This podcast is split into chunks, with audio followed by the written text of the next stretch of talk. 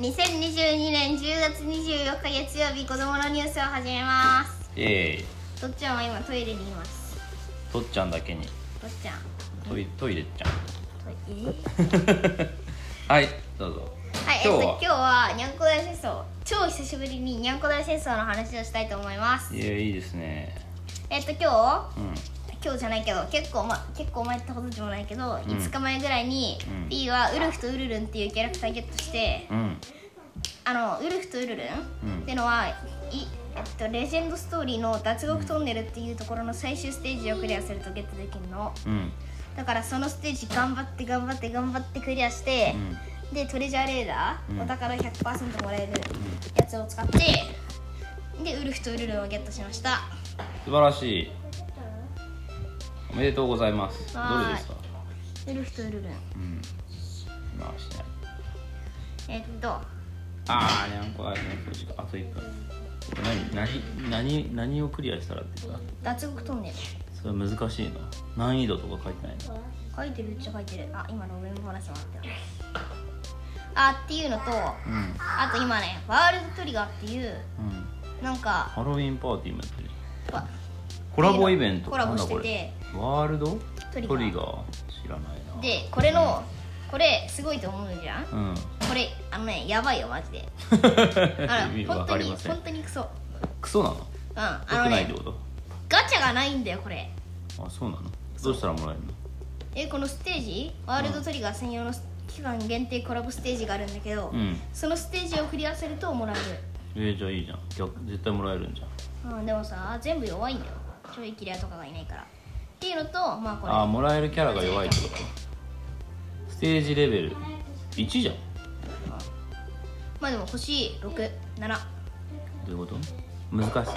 難しさのな、うん、えそのなんだっけウルルンもらうのに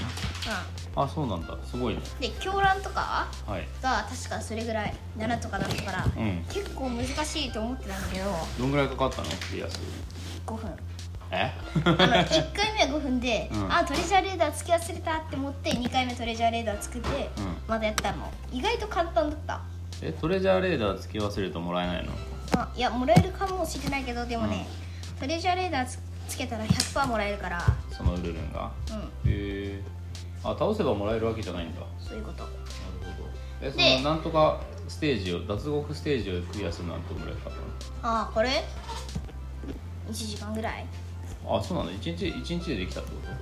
ああ1日あそうなはんだまあでも15と分何しヶかで月きもないから何ヶ月も買いましたとかじゃないのいやあのね本当に脱獄トンネル行くまでの道が超長かったあそうなんだそれに何それに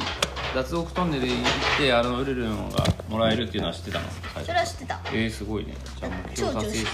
たんだ 超常識ですでまだまだいそこが今中間地点うんよりもちょっと前ぐらい、はいであの今度の目標はね、ん大狂乱全部コンプだから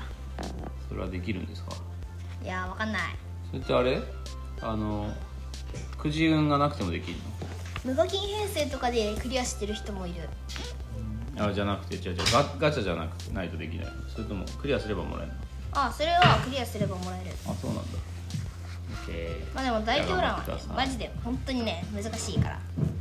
一体もないんだっけまだもうんといや3体いるうじゃあすごいじゃん猫とクジラと、えーっと猫クジラ、うん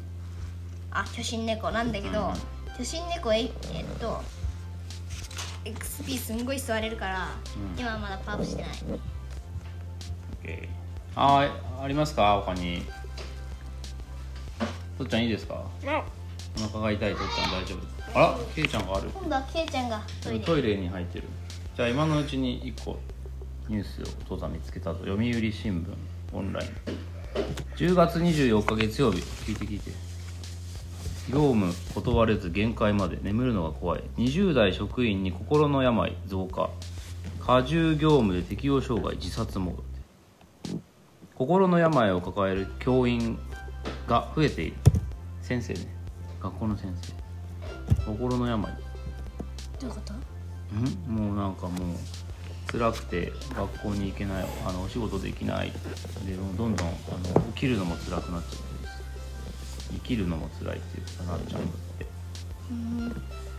2020年度までの5年間で精神疾患で休んだ20代職職員の在職者に占める割合は1.5倍へと増えた仕事を苦に自殺を図る20代教員の割合も他の年代の教員に比べて高い傾向が見られる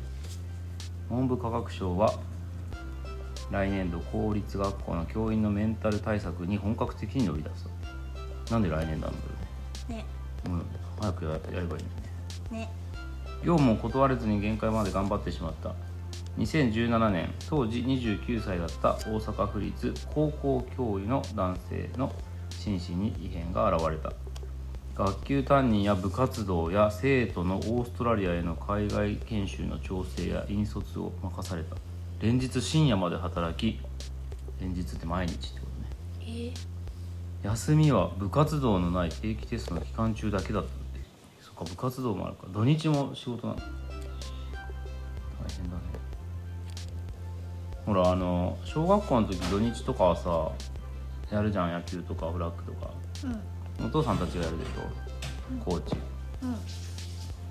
でも中学校とかの部活動とかになると学校の先生がやんなきゃいけないんだって今はそううんこれをねなんか学校の先生じゃなくしましょうっていうこともなんかやるらしいんだけどねえほらあの学校の先生のさお父さんいるじゃんお友達にー、うんサッカー部のあれ顧問サッカー部の先生やってるから試合とか行かなきゃいけないとか言ってさよく遊びあのキャンプとか来れない時あるじゃんうん部活あるから確か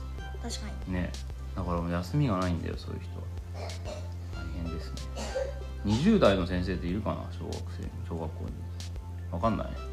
分からん年齢まで20代まあでもいるよねいると思うからん20代の先生は今疲れてるんだって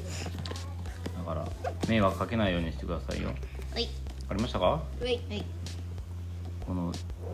死んじゃった27歳で死んじゃった先生もかわいそうだねジェズ日記には仕事に追われる様子が示されていた準備授業の準備が追いつかず眠るのが怖い保護者にどう説明しても劣化のごとく反撃が来る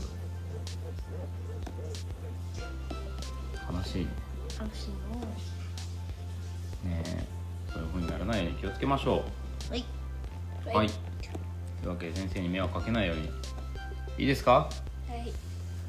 じゃあ今日はおしまいはいじゃんけんせーのケイちゃんは何最初はグーはいこうでしょうああとっ負ちゃけんだよとっちゃんが勝ちましたダメです。最初はグーだけぽい。僕はグーを出しました。さよなら。さよなら